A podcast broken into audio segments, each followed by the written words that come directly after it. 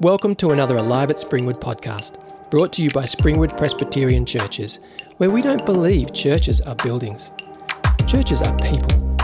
Disciples of Jesus bound together in diversity by God's love, while pursuing faithfulness and vulnerability, celebration and lament, reading the Bible and prayer. May you be encouraged and God glorified by this edition.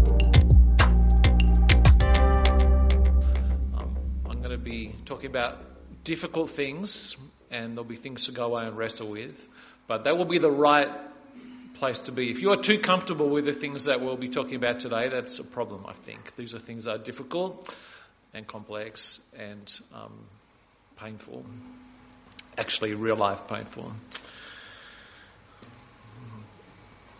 Well done on the reading, by the way. You did. A, I mean, Og. There's some fun names like Og, but difficult names. And there's some fun moments in the story. Like it finishes with a bed. That's a fun touch about the. Um, depending on how they do the measurements, it's something like a 13 foot bed. Um, it's a big bed. It's the land of the giants. Um, so there's fun bits in it, but it's not actually a very fun story. Um, and so thank you, Luke, for handballing this particular difficult passage to me. But let's, let's get into it. Um, you'll know that when you go to a wedding, it starts with a preamble. Um, it's usually something like, Dearly beloved, we are gathered here today to celebrate, dot, dot, dot. And then there's a little explanation of what marriage is about. It'll say things like for the expression of natural affections, uh, for building a family, and also in the Christian context, it will be this is also um, a reflection of Christ in the church. Um, and we do this because we're like we're setting the scene. This is the preamble. We're talking. This is what we're talking about. Um, this is what it's all set up for, and then we get into the covenant. We get into the agreement. Um, and then we make promises. And the book of Deuteronomy is, it's a bit like that, where it's a covenant renewal. The Israelites are on the river, or the, on the east side of the river of Jordan, about to go into the promised land, and the first four chapters are the preamble. Here's where we're coming from. We've set the scene, and then the rest of it is now we're going to renew this covenant. We're going to make some agreements, or God's going to make an agreement with us. Then it'll lay out the um, the regulations, um, and there'll be some blessings and curses. Please keep this. It'll be bad for you if you don't. That's Deuteronomy. But we're in the first bit. We're in the setting the scene bit. And it's really looking back. Remember this. Remember that God has acted like this in the past. God has brought us to this point, and then we're about to go. That's the setting. It's a preamble. Chapters 1 to 4 are remember everything that's brought us to this point. Chapters 2 and 3 are a bit more recent. Remember the land that God has given you already. There are two little local kingdoms. Um, yeah. There are two small kingdoms that they've just that God has just given them into their hands, and they've defeated them. Um, there was, by the way, the, that land east of the Jordan end up being given to Reuben and Gad. So two of the tribes of Israel were given this land that they'd already been given by God. In chapter 3, which is what we're looking at today, we're looking at the second one of those um, uh, conquests of the land, and that's Bashan. And Og king was the king of Bashan. Um, and God gave them, gave the Israelites, this kingdom. And so he's saying, remember what happened. Remember that God gave you this. And that's the story we had read out. Um, chapter 3, verse 1. Remember that we turned and we went up the road to Bashan, and King Og of Bashan came out against us with his whole army. Um, but the Lord said to us, Don't be afraid of this guy. Even though he was a giant, I think Luke talked about that last week. The reason the bed was so big was in their imagination, hard to know exactly how big these people were, but they were scared. These guys were the giants, and Og was the remnant of the the biggest of the giants. He was king of the giants. Don't be scared of this guy. Um, and then in verse 3 So the Lord our God also handed over King Og of Bashan and his whole army to us. We struck him until there were no survivors left. We captured all his cities at that time. There wasn't a city that we didn't take. From 60 cities, the entire region of Argob, the kingdom of Og in Bashan. And all these cities were fortified cities. They had high walls and gates and bars, and besides a large number of rural villages. And we completely destroyed them, as we had done to King Sihon of Heshbon, destroying the men, the women, and the children of every city. And we took all the livestock as plunder. This is what has just happened. We've been given this land. Remember this, and remember that God gave it into our hands. And the, this sort of preamble, it's summed up really in verse 21 of this same chapter. we didn't have it read out, but let me just read it out to you. This is the summary. I commanded Joshua at that time, Your own eyes have seen everything the Lord your God has done to these two kings. The Lord will do the same to all the kingdoms you are about to enter. Don't be afraid of them, for the Lord your God fights for you. So, this is the preamble. God has fought for you twice. You're about to go into the land. God will fight for you again and will give you this land. So remember it. Remember that you are aligned with God. God is the Lord, He is in charge, and God fights for you. So stick with Him, and it will go well with you. That's the preamble.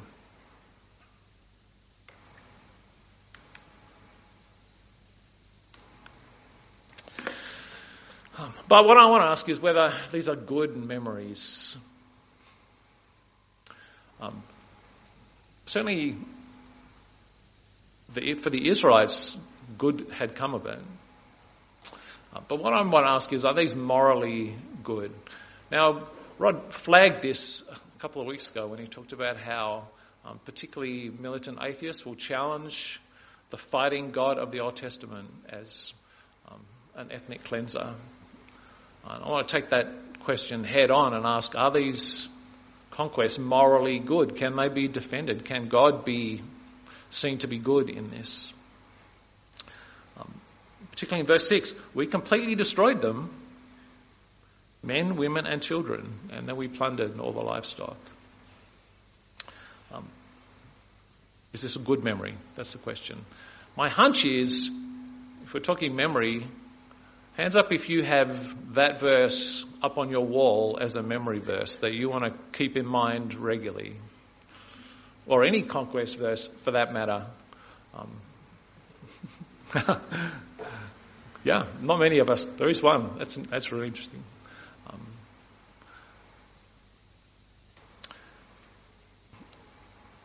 what we've got here is um, clearly violence, even against children. And that's an uncomfortable thing to remember. Um, particularly, are they innocent? Are we happy with violence against innocence in any setting? That's a tricky question. Um, it does have a feel like we're destroying whole people groups. Feels like a genocidal thing. Is that what's going on here? Is that either the practice here or is that the goal?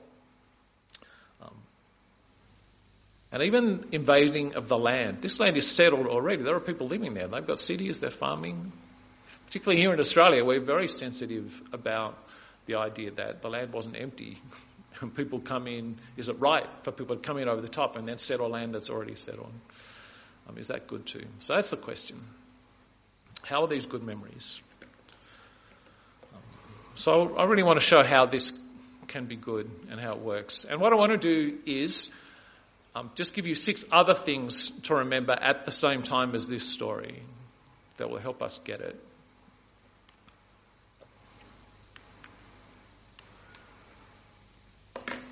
Um, I think they're in the story, but you just need to work hard to notice them. So the first one is we really need to remember what we mean when we say, even in this passage, God is the Lord, the Lord God. The God of the universe. We need to understand who we're talking about.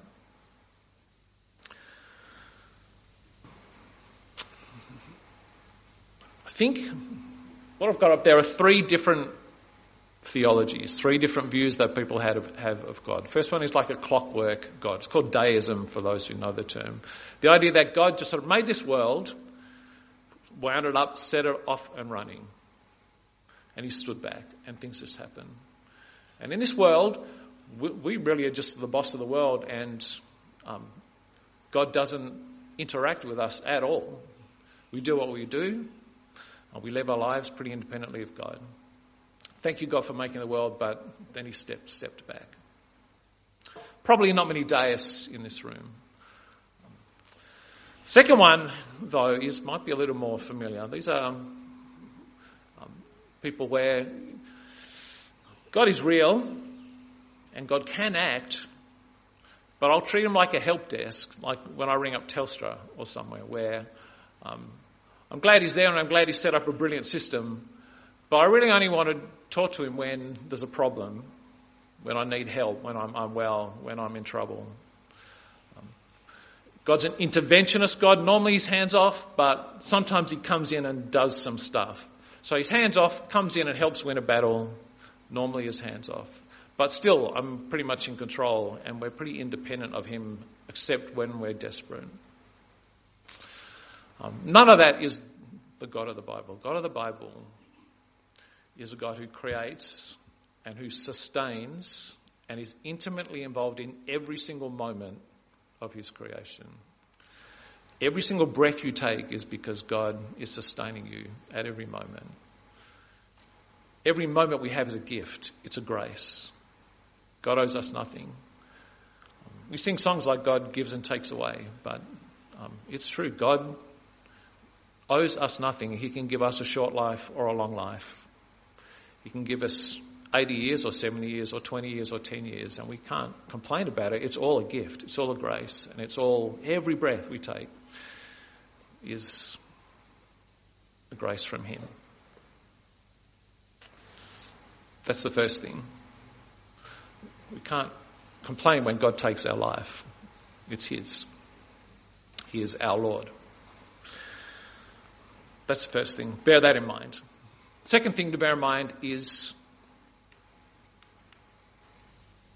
um, now let's talk about land a bit.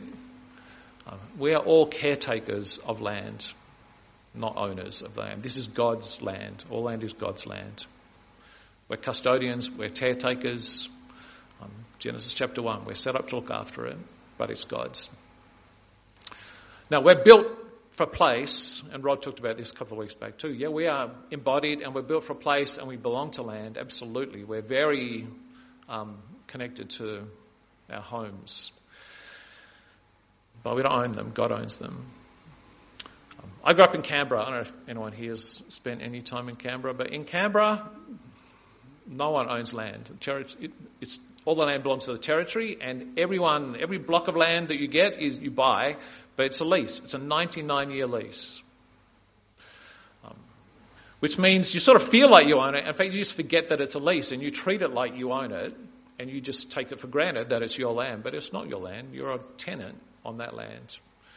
And here's the thing with tenants if tenants abuse the tenancy, you can remove them. You can remove them for either wrecking the, wrecking the place or you can just re- remove them if they are, um, I don't know how to put this nicely, but if they are just um, the wrong sort of, if they're damaging the community as well. They might, it's not just that they're wrecking your house, but um, if they're criminals, if they're destructive, if they're dangerous, then you'll take their lease away.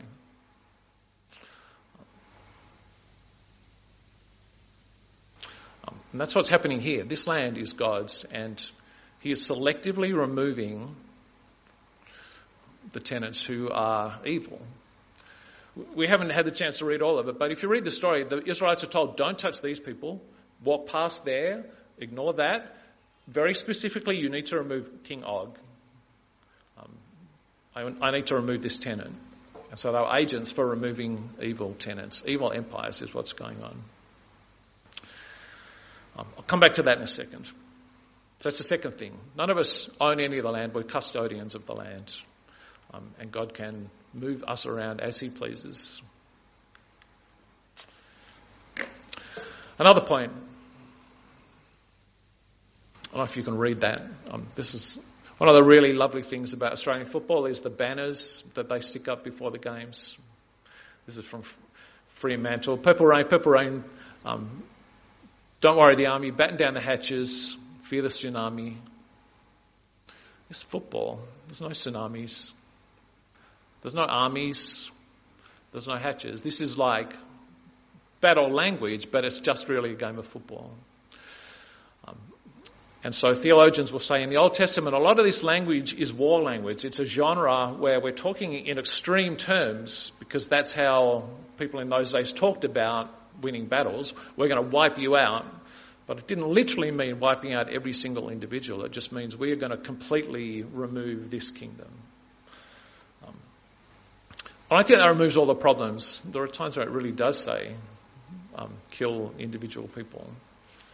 Um, but certainly there's an exaggeration about this. There's a sense of we're talking big because we're, thinking, we're talking empire and removal of empires. That's the, what's on, on view here. What's not on view here is how God's individual relationship with any particular person. That's not the thing. We're, we're removing empires and we're talking it up. We're talking it big. I go to football with my son and he yells out things from the sideline like, put him in a body bag. And I'm just, it's embarrassing. And I'm just, Tim, can you just tone it down? But really, body bag? No, no one's actually going off, hopefully, in a body bag. But that's the sort of thing. It's big talk, it's battle talk. And it's very likely the, the genre is contributing to that. So there's another thing. Here's another thing to remember too.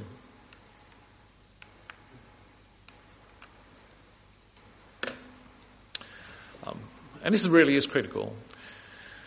Because the point we're trying to make is is this good? It really is good to eliminate evil empires. It's morally good. It was morally right for us, for the Allies, to destroy the Nazi regime. And not just to win the war or to, to make a truce, but to actually go and completely and utterly destroy the Nazi apparatus. Completely, whatever it took um, to destroy it utterly. Same with ISIS. It's morally right to utterly destroy it. Not just to, again, have a treaty, give them some land, say you can live there, that's fine. Um, it's morally good to destroy properly evil empires. Um, and when you read what some of the empires in the land of Israel were doing, they were sacrificing children, um, they were violent, were idolatrous, they were destructive, they were properly evil. It's right to destroy evil empires. And even in the, there's clues in the text too. these were fortified cities. These were not just peaceful dwellers. These were people who had set themselves up to be violent. Everything was violent. They were violent towns. They were army towns. They were garrison towns.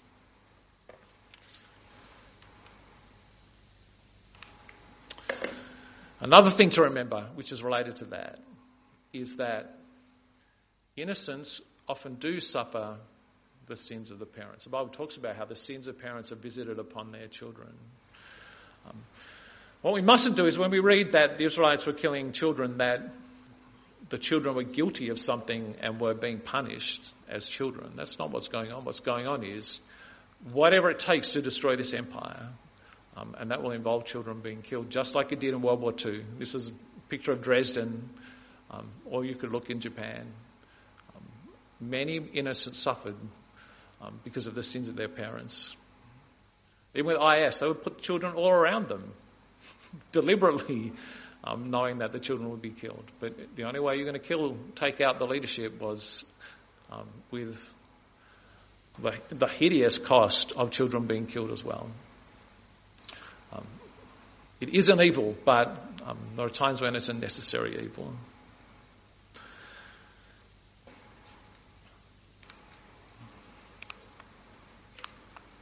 One more.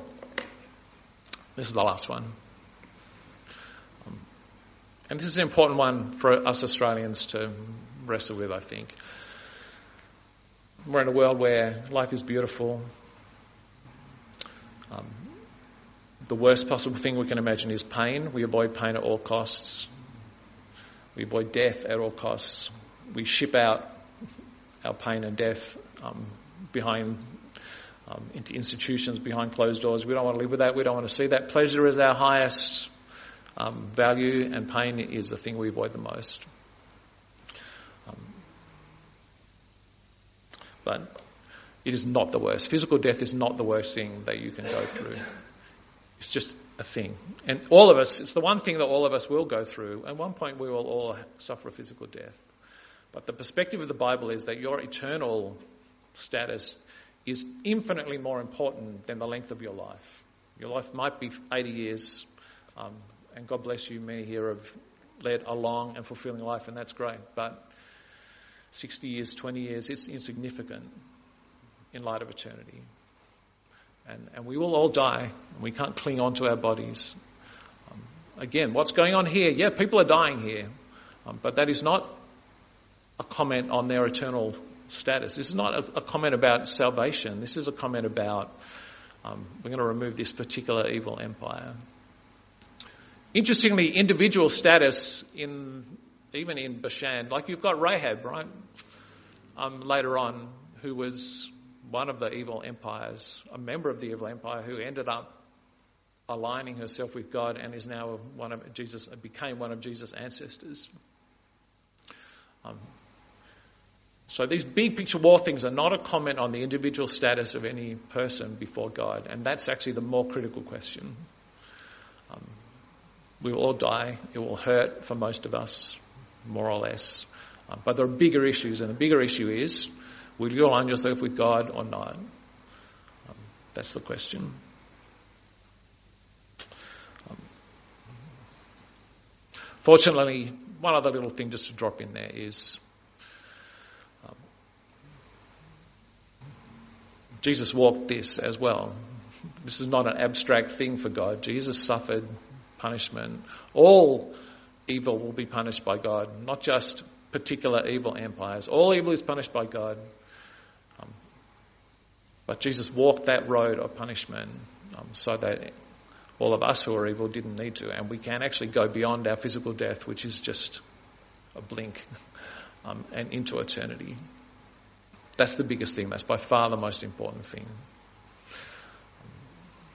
Everything, everything we have is a gift from God, including our life. Um, and aligning with Him, like the, like the Israelites, aligning ourselves with Him um, leads to covenant blessing. And that's what we're made for. And God has the right um, to give us all a life, short or long, um, with a call to do that. So let's pray. And please join with me in, in offering our lives to Him, reaffirming, renewing that covenant. Let's pray. Heavenly Father, we do thank you that you are the Lord. You're the Lord of the universe, and you create and you sustain it and us. Every moment is a gift from you.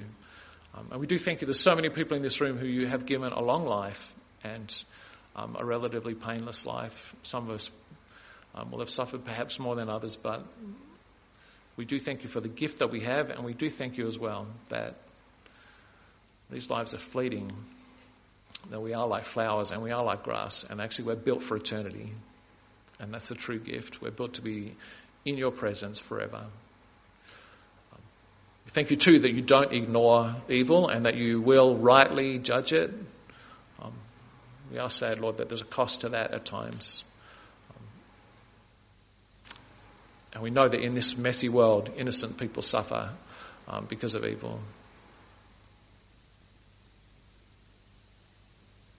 But we also thank you, Lord, that um, you did ultimately judge all evil on that cross, and that through that we can be restored and saved through that. We thank you that evil was dealt with once and for all in Christ. So, Lord, we do want to offer ourselves to you and align ourselves with you. We thank you for the covenant that is offered in Jesus' blood.